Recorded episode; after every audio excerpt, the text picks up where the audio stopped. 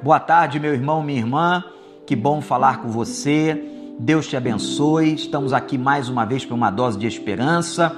Eu quero conclamar a vocês que vocês continuem orando pelos nossos irmãos que estão enfermos, alguns com coronavírus, outros não, mas a gente tem sempre que clamar por essas pessoas queridas que estão enfermas nesse tempo.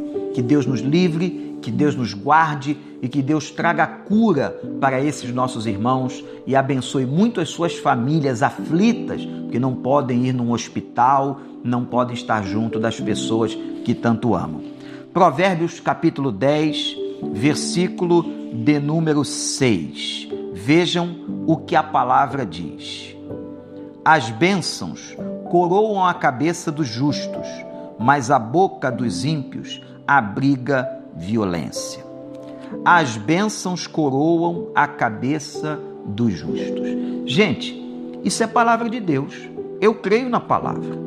Isso aqui é uma palavra profética de que as bênçãos que vêm do céu, vêm do alto, vêm do Senhor, elas estão sobre a cabeça de uma pessoa justa. Você que já foi justificado, como diz Romanos 5, em Cristo Jesus, quando Deus olha para você, ele olha para você como uma pessoa justa.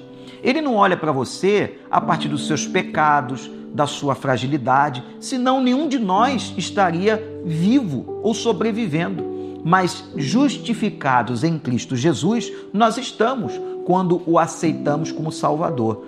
Então Deus olha para você como uma pessoa justa. É como se ele olhasse através de uma lente, uma lente de contato, uma lente de um óculos, e essa lente chama-se Cristo.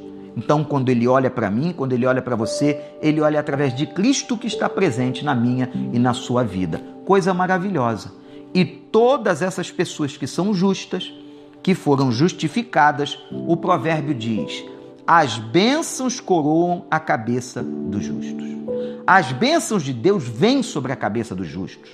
A bênção ou as bênçãos de Deus repousam sobre a cabeça dos justos. E ele faz uma distinção com os ímpios. Mas a boca dos ímpios abriga violência, coisa ruim.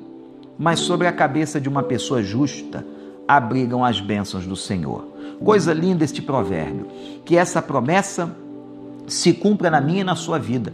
Que você possa olhar para isso, se encher de fé, de esperança, de alegria, porque o nosso Deus não te abandonou. O nosso Deus, que é o Senhor da sua e da minha vida, ele nos abençoa, coroando a nossa cabeça com toda sorte de bênçãos. Louvado seja o nome do Senhor, que você tenha um dia maravilhoso na presença dEle.